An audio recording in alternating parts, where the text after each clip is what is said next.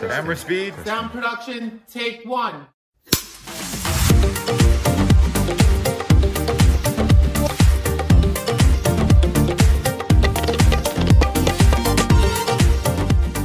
文养可以不正经合理。大家好，我们是史上最强 DNA，我是 Daryl。今天没有 Adeline，那由我来开场哈。我等下会录两个版本，就看那个 A 制作人他想要怎么剪啊。因为这集呢是由他剪。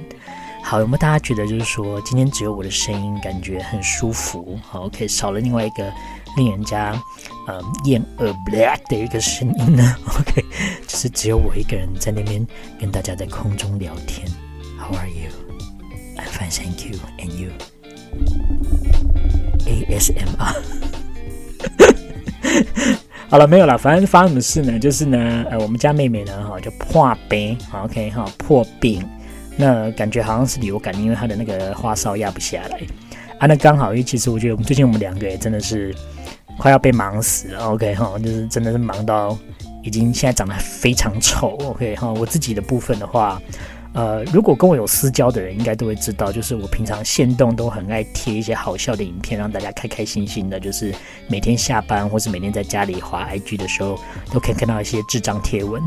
但是我最近真的自顾不暇哈，我真是泥菩萨过江，自身难保。所以呢，我的线动最近很安静哦，已经看不到以前那种机关枪的线动这样子。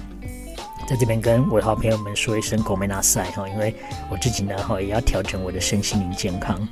那今天刚好碰到那个感冒啊，就是诶也刚好就给我们两个诶一个实验性的机会，所以我们就想说来录一个极短片。那我们这次极短片会比较像是每一个人讲一点自己最近发生的事情之后，我们把这两个语音讯息给串在一起哈。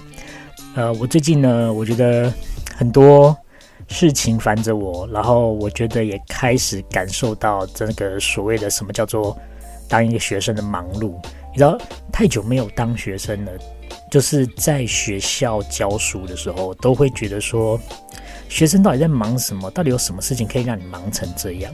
就很不能用同理心去看待学生的表现。学生常常就是这样的，最后一刻压线，然后把东西交给我的时候，我就看着他说：“怎样？你是有多忙？”你有老师忙吗？啊，你有老师忙吗？你说啊，你说啊。好的，当然就是那我没有讲出来，但是我就放在心里。我想说，小朋友是可以有多忙，但后来就是真的也是自己当了学生之后，这样被两三个月摧残，我就知道啊，真的忙，真的忙。而且，嗯，我觉得特别是对那些对成绩很在意的人，我觉得我最近有一个很大的感触，就是我觉得我在研究所的生活当中，就是会。可能因为有一个人设吧，我想就跟人家讲说啊，那我在学校教书，那身为一个老师，平常大家给我们的标签就是哇很机车，或是作业要要求九十分以上什么之类的，就是这样子的一个人设用在当今天老师也是学生的时候，我们就不能拍跨名，你知道吗？就是会有一种嗯不行，应该要做的不错，所以在呃学业上面的话，不能就是马虎应对，我只能说。呃，我们所算是给了我们很多东西要念，然后甚至有时候会有一些突如其来的东西就突然砸在你脸上，说下礼拜要交，他说哈，然后说怎么办？OK，然后这时候只好讲熬夜，哦，要不然就是这样呢，哎，用我最爱的那个 AI 软体。那但是写出来之后，你知道，我们人就是有一种一定要想办法把它给呃做得更好的一个情况，而且我又有点你知道完美主义者，所以我就会觉得说。不能输啊，OK，所以有时候就会把 AI 写完的东西再重新全部再重写一遍，甚至好好翻过。然后我们所上也给了很多英文文献，所以有时候也会觉得说，身为一个英文老师，我觉得在文献上面我不可以乱念，而且也不可以念错，OK。所以种种这样加上来，就变成我常常把自己的那个那个橡皮筋绷得很紧，这样子。最近是有个新的体悟啦，就是觉得说。啊，其实我到底在求什么？就是我也不太懂，因为我觉得应该有修过研究所的人应该也都知道，其实那个最大的最大的敌人，应该莫过于是最后的那个论文吧。反倒不是平常修课的内容，或是平常的作业。但我现在光是作业就把自己弄到有点人不像人，鬼不像鬼，那只是当然我要去调试的东西。啊，反倒是你知道，最后在论文的时候好好写就比较重要，什么之类的。但是我就觉得，哎，平常的作业其实如果 AI 生得出来，那我只要不要完全一样，我就可以交了。反正，嗯、呃，分数应该不会差到哪里去吧？OK，好，即便真的差了，OK 啊，anyways，就反正我只要有七十以上也就 OK，对不对？人家七十就七十啊，谁怕谁啊，对不对？在那边，但其实很想要拿九十五啊、九十八啊什么之类的，就是想要缔造一些这种传奇。我觉得我就是要告诉我自己，就是说，反正我要放宽心，因为呃，我们所上说会有一个可以去姐妹校念书，就是去英国，然后刚好念的东西又是我很爱的，或是我很想要研究的戏剧治疗。但是现在就是说，啊，就是也没钱，然后再加上就是说，我现在手上有三个班，一个实验班，两个体育班，这三个班都是不会分班的情况，所以。对我来说，这个三年计划我应该会一直接到他们毕业为止。如果我中间就跑出去念书，等于就是这个班就要放给其他老师上，我自己觉得也会过意不去这样子。所以我就想说，好了，那我就也没有要出国嘛，啊，我也没有要去争所上的第一名，我也没有要。在毕业的时候致辞，就是我觉得我这些事情都不太想要，我就要告诉我自己说没关系，有时候作业有写出来就好了，反正可以交就好了。这是我最近正在调试的事情，而且在这我我我自己必须要讲，我最近对呃我我自己手上的小孩子其实很没有耐心，而且甚至我在准备自己的工作的时候，就常常会想说啊没关系啊，我自己那我自己都。就是自身难保，我现在就是要想办法，就是在我教学的工作里面做最低限度的事情。可是有时候晚上睡觉会睡不着，你知道吗？就是会觉得说，哎，我觉得好像有点不太踏实。OK，甚至我觉得我的主场景好像有点跑错地方，因为我的主场景应该还是在教书才对，念书是我的次场景。所以你知道，就是我还在 strike balance，strike balance，S T R I K E，哎，怎么怎么突然开始教英文？好烦，好，strike balance 就是取得一个平衡点，strike，S T R I K E 就是敲打，然后 a balance 就是有点像是平衡感哦，所以就有点像是你在这个天平或跷跷板当中找到一个适合的一个呃平衡点哦，这是我最近一直在学的事情吧。但当然就是你知道，我就在决定要摆烂的那一天上课的时候，刚好就是被两个教授称赞，所以你又觉得说啊，怎么办？被称赞了。那个包袱也拿不太下来哦，所以我就跟大家聊到这边，我只是想要跟大家说，如果你最近有什么想法，或是有什么鼓励的，你可以留言私讯我了，可以让我知道，或是如果你有就是在研究所历练过的，你可以给我这个小菜鸟好一点建议，我觉得我会非常感激这样子。好，然后因为我们今天呢，本来预定是要录一集小妹大，但因为呢，我们家的妹妹呢。就是他现在在家里，就是好像已经体累了，就是他在家里天旋地转了。OK，所以我这边的话呢，就跟大家分享一个我刚好最近看到的一个专访，然后我就觉得真的要跟大家聊一下，因为我觉得我就是他的缩影。好，OK，而且我要给我自己一个正向的肯定，就是我以后一定会成为他，他就是美国股神巴菲特。OK，我真的很希望可以跟他一样有钱，但是我今天想要特别着重的就是他的一则专访里面，他就说就不爱吃菜。巴菲特宁为垃圾饮食法减寿。我觉得首先，巴菲特算是一个上辈子应该有烧香的一个很有福报的一个老男人。OK，为什么呢？因为如果认识巴菲特，你会知道他每天早上要进华尔街，或是我说要开始去操盘之前，你知道他都要喝一杯可乐，诶，也就是所谓的快乐肥宅水。你要想，一个九十二岁的阿伯每天都喝可乐，而且平均他一天一定是喝，对不起啊，一天应该是喝两罐吧？我记得好像之前的新闻报道说，或是他一个礼拜最少一定是五罐，所以等于就是一天一罐这样子。他说可乐是他最喜欢的饮料，然后同时间他说他也早在早上，他大概在六岁的时候就已经找到他世界上最爱的食物就是快餐，例如说鸡块啦或者薯条啦，所以他就发明了一个垃圾食物饮食法。诶，垃圾食物可以让他吃到九十二岁，现在都没有什么事情，我真的觉得很很难得诶。他在受访的时候，呃，这个专访是，如果你们有兴趣可以去看，就是他是在那个 Squawk Box 里面，他讲到就是说，呃，现在其实有什么股票危机、银行危机啊，但是还跟主持人聊到这个，其实还有一个不为人知的哦，或是应该是其实应该已经早已广为人知的一个不健康的饮食习惯，就是他每天都一定要有垃圾食物，尤其是高糖分的点心跟饮料，他超爱的。常透露自己呢，每天可以喝下五罐可口可乐，然后通常是白天喝三罐，晚上好恐怖，晚上喝两罐。Oh my god，对不起哦，我刚刚资讯啊更新完了，每天有四分之一的来源来来自于这些罐装饮料，同时也会对麦当劳情有独钟。你知道我念到这边，我就觉得哇，天哪，根本就是我啊！然后我就觉得我以后就是巴菲特第二。OK，我我跟你讲，我是希望跟他一样有钱，然后同时也可以跟他活到那么长寿这样子。但讲到他可以活到九十二岁这件事情，他自己就有在节目上面讲过，他说像他很喜欢吃 chocolate 啊，或者他很喜欢喝这些 sugar drink 啊。然后他就讲说，如果有人告诉他说什么每天吃一些绿色蔬菜或是一些特定食物就可以多活一年的话，他就回答说：“我宁可少活一年，我要吃我自己喜欢的东西。”我觉得有这样子的一个人生观是很豁达的。但是我也必须要讲，就是他一定是因为有基因的，因为他目前还没有什么严重的病变。因为一旦那种疾病来找上他的时候，要么就是因为他很有钱，所以他可以直接砸大钱去医疗他自己的身体。要不然，如果我没有像巴菲特一样有钱，但是却每天吃这些东西，等到病病一来之后，我一定很惨。OK，我会直接跟家属说，就直接拔我的管子，好不好？OK。但是我觉得就是说，巴菲特如果今天碰到这个情况，假如说今天糖尿病来找他好了，他可能就会花很多的钱，然后去买最先进的科技设备，让他自己能够赖以为生啊。你知道，我觉得他的钱是够的。所以不管怎么样，我觉得就是透过巴菲特，我要告诉我自己，就是说，好，我以后也要像他一样，可以狂吃我喜欢吃的东西。但同时间，我钱要够多，这样我最后就可以让他把自己救活，这样子。反正就是不要有病痛的离开这个世界，我觉得这样很不错。OK，人生在世很苦短，所以我觉得呢，有时候就是你知道吗？不求哦长命百岁。但求昙花一现，OK，要有最绽放的时候。我觉得用这样子的一个结论呢，应该是再适合不过的。我们今天的极短片呢，就到这边 哦。如果你喜欢我们内容的话呢，你可以呢再帮我们按一下赞，或是呢告诉我说，哎，我们今天两个人这样分开录这个语音讯息，你觉得感觉怎么样？OK，如果很喜欢的话，我觉得我们两个应该也可能会，会不会未来的模式都比照这样办理啊？我觉得这还蛮方便的。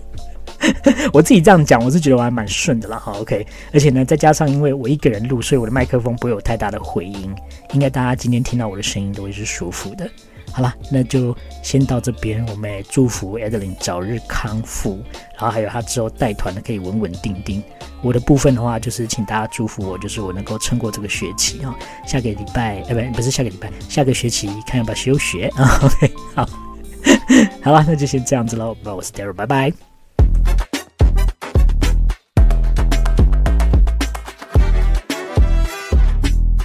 欢迎收听史上最强 DNA，我是 A 啊。现在这个声音听起来的话，应该可以感觉到我还是有很重的鼻音啊。这边的话要跟大家说，嗯，这个十一月份开始呢，就是这个流感的好发季节，所以的话呢，所有的听众们都要非常小心流感哦。那我们五十岁以上的话，可以使用公费的流感疫苗，但是如果你是五十岁以下想要自己打疫苗的话，就要自费，大概是一千多块左右啊。那因为我这个流感还没好，如果好的话，我是。有考虑要去打个疫苗，因为毕竟我就是比较常出国，想说要不要打个疫苗啊？这样的话就是比较啊不会容易中流感，因为我告诉大家流感真的很可怕，我的天呐！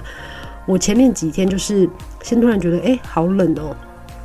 就晚上就突然开始发烧了，然后我想说，哦天哪，该不会是又中标了吧？结果没有，睡了一晚之后起来就是高烧不退。我已经吃了一颗就是那个十二十二小时的那个强效普拿疼了，红色的那一种。对，然后我吃完之后呢，就起来哦，居然还是就是感觉热热的，会冷这样子。然后呢，我就突然觉得我的肩膀到我整个后背到腰，整个痛到不行。我想说，天哪，这是什么意思？然后我就上网查，就发现哦，如果有伴随肌肉酸痛的话，应该就是流感。然后我就撑了一个周末之后，我就想说，不行，我那个礼拜礼拜礼拜一一大早就要去看医生这样子。然后我就。立刻去看医生，然后呢，这个流感的快筛的话还要再自费三百块，所以我就自费三百块去做这个流感流感的快筛，就筛出来马上就是 A 型流感。然后呢，现在就是政府有给一个蛮特别的药，就是专门治流感，就应该就是我们一开始平常吃的那种克流感这样子。你们如果说最近有人中流感的话，可以去试试看，就是他会给你一个很像一个药盒子。然后他会给你一片很像飞碟的东西，你就要把那个飞碟放到那个药盒子里面。然后呢，药盒子上面就有一个尖尖的刺，它可以把飞碟里面的这个药粉盒那个地方把它刺破。那你刺破完之后呢，你就要在那个药药盒的前面有一个很像吹笛子的一个就是口气的地方，然后你要就是嘴巴直接在那边，然后把那个药粉直接吸进去，就吸到你喉咙里面，就还蛮酷的这样子。然后五天就把这个粉吸完，其实就是吸吸觉得诶。真有趣。然后，但是呢，五天吸完的话，就是还是有鼻音，像现在这个样子。那就是流感蛮可怕的地方，就是它就是你会大概烧大概两三两三天。然后呢，喉咙痛也是两两三天，头痛也是两三天。然后呢，我真的是前面两三天就是真的是死在家里，每天就是一躺在床上睡觉这样子。然后到第三四天之后才活过来，这样还好，因为我下一团去的是澳洲，然后澳洲其实已经走过几几遍了，还算蛮熟的，所以就比较没有那么多功课要做。如果我下一团是纽西兰，我真的是不知道该怎么办。好，那其实呢，就是刚刚 Daryl 也有讲到最近。呃，A 跟 D 其实都非常的忙。就是 D 的话，是因为他是学校工作尬，他现在还在念那个硕士班。那我的话呢，疫情过后之后呢，我就从呃澳洲线，然后有一点点机会可以转到纽西兰线这样子。但是就是给大家一个小小的概念，就是因为纽西兰真的太大了。所以点跟点之间，就是你要去的路程都非常的长。那我们在游览车上呢，就是你一定要跟客人聊天嘛，或者是要跟客人讲一些有些人的历史啊、人文风情啊等等之类的，或是一些嗯政府跟台湾不一样的政策啊之类的，就是你要跟他们聊天就对了。那还要就是要提醒他们景点之间要些注意的事情啊，或是该看的一些重点等等的。那最大最大的一个部分就是，其实我们领队你想要增加多一点收入，你一定是要推当地的一些特产嘛。然后另外就是可能有一些自费活动可以推荐客人参加，但是呃，必须说我们并不是以赚钱为导向的在做这件事情。其实我在纽西兰线或者是澳洲线，我做的蛮开心的原因是因为，嗯，那些我推荐的东西我自己都自身有使用过，然后我觉得非常好用。如果是平常我在加我的就是私人的 IG 的话，应该都知道就是。我可能很爱那边推荐什么羊毛类的东西啊，或什么的。我是因为自己真的非常喜欢，然后还有一些什么绵羊油啊等等的，我自己也是有都有在使用。那我觉得最值得推荐的，应该就是不外乎就是纽西兰跟澳洲的一些保健食品。好，然后主要是因为那边的可能制作上的工序跟那边的环境是比较干净的。另外一方面就是有很多的一些保健食品的成分。在那边是比较容易取得，而且产量比较多，所以的话呢，相对其他地方的国、其他国家的一些呃价格来说，它是比较便宜的。所以的话，其实我在推荐那些东西，都是带着一个快乐以及没有压力的心情在推荐。好，所以的话呢，因为很多人会觉得说啊，从导游手上买东西一定都是啊，他们只是要赚钱，其实东西没有很好。但其实我必须说，从我这里卖出去的东西真的不差，而且大家回购率是非常的高的。然后另另外的话，像自备行程，像比如说啦，像纽西兰跟澳洲都可以看得到，像是蓝光虫这种其他地方没有的一个特殊的昆虫。另外一方面，还有就是像纽西兰现在要看到冰川的一些景观的话，你一定要去搭一些直升机啊等等的，就是你不能。徒步就走到那个可以看到整片都是白色的地方，所以我们可能就会推直直升机的一些行程。所以我们在车上其实要做的工作还蛮多的。那我其实觉得最大的一个部分就是要介绍历史跟人文的这这个区块。所以呢，我在从澳洲转到纽西兰，虽然有一些历史是重叠的，但是有很多东西需要重新的去把它整理起来。所以其实我在。转到纽西兰线的过程中，感觉好像，嗯，你团跟团之间好像休很多天哦。可是其实我每天大概都是躲在家里看书，好，然后那边刻那些历史课本等等的，就很像大学生。好，但是因为我觉得这个东西，毕竟这份工作是我喜欢的，然后这段历史我也不会讨厌，所以我觉得在整个过程中我是愉快的。只是真的有很多事情要做，然后就没有办法去想说，哎，那我们 podcast 要聊什么题目啊？或者是两个都很忙的情况下，你真的很难约在一起录音。好，所以的话，那个时候我记得有一个领队的前辈姐姐就说：“哎、我真的觉得你很强哎，你每天就是团那么多，然后那么多一堆事情，到底有什么有什么办法还可以再做这个 podcast，还每天每个礼拜都要更新这样子？”然后我后来就想想，我就觉得，嗯，其实我跟 Daryl 好像有某一个时刻有。自己提出来说，是不是要不要看看要不要两个礼拜更新一次？但是好像不知道是谁那边死撑，就是大家都不愿意，就是先提出来说，OK，我觉得可以改成两个礼拜更一次。可能一方面我们内心也知道说，这是我们想做的事情。如果一旦变成两个礼拜更新一次的话，搞不好就是后面就是说啊，不然三个礼拜更新一次啊，啊，不然一个月更新一次啊，不然直接直接关掉算了，然后就是最后这个节目就没了。所以后来就是我们就还是一直保持着一个礼拜更新一次这样子。所以的话呢，真的是是蛮累的啦，但是过程中都是很开心的。所以这就是大概是我最近在忙的事情。然后 Daryl 在忙的事情就是他的研研究所等等之类的。好，所以的话呢，这个必须说带纽西兰团体真的压力比较大，因为。他们的天气变化比较多，然后团体的这个车程比较长，那变成是，你有时候聊一聊，你也要聊到客人有兴趣的点上。如果有时候聊一聊，他们也不是很想听，或者是在看窗外，或者真的是睡着，那你就是算是在做一个无效的讲解。不管是你要介绍历史，或者是你真的要在介绍你想卖的东西，或者是你要讲等下景点注意事项，如果他们都没有在注意听，其实你讲等于没没讲，等于在浪费时间。所以的话，这个很多事情都要在。重新抓一下那个节奏，所以其实带团上来说，就是压力真的还蛮大的。好，所以的话，压力这个字的韩文就叫做 stress。OK，就是跟 Daryl 一样，就突然把韩文带进来这样。其实 stress 这个字就是来自英文的 stress，所以的话呢，就是它就是用英文翻过去。所以如果你要讲说我压力真的很大，那你要说 stress 嘛，你怕的所有就是呢，我真的是受到很多的压力这样子。那其实就是压力的这个疏解的方式有很多啊，比如说吃东西啊、睡觉啊等等之类。那最近有很多呃韩国的新闻或者台湾的网红新闻都差不多，哈，就是有很多人都去碰这个。呃，比较不好的东西啊，那这个东西的话呢，在韩文就叫做麻药，就是麻药的意思。你有时候看什么麻药饭卷，其实它的意思就是说像吃到毒品一样会中毒，所以的话就叫麻药饭卷。所以你只要打谁谁谁，然后麻药。打这两个字的话，基本上就是可以看得到，就是谁可能有卷入这个吸毒的风波的新闻里面这样子。所以以上呢，就是我这礼拜教的两个韩文，请 Daryl 再不要再说我没有在教韩文了。第一个就是 stress，OK？第二个呢就是麻药。OK，那如果你想知道谁有卷入麻药风波的话呢？嗯，前一阵子比较红应该是刘亚仁吧，所以你只要打 U R in 麻药，就是会有非常多他的新闻这样子。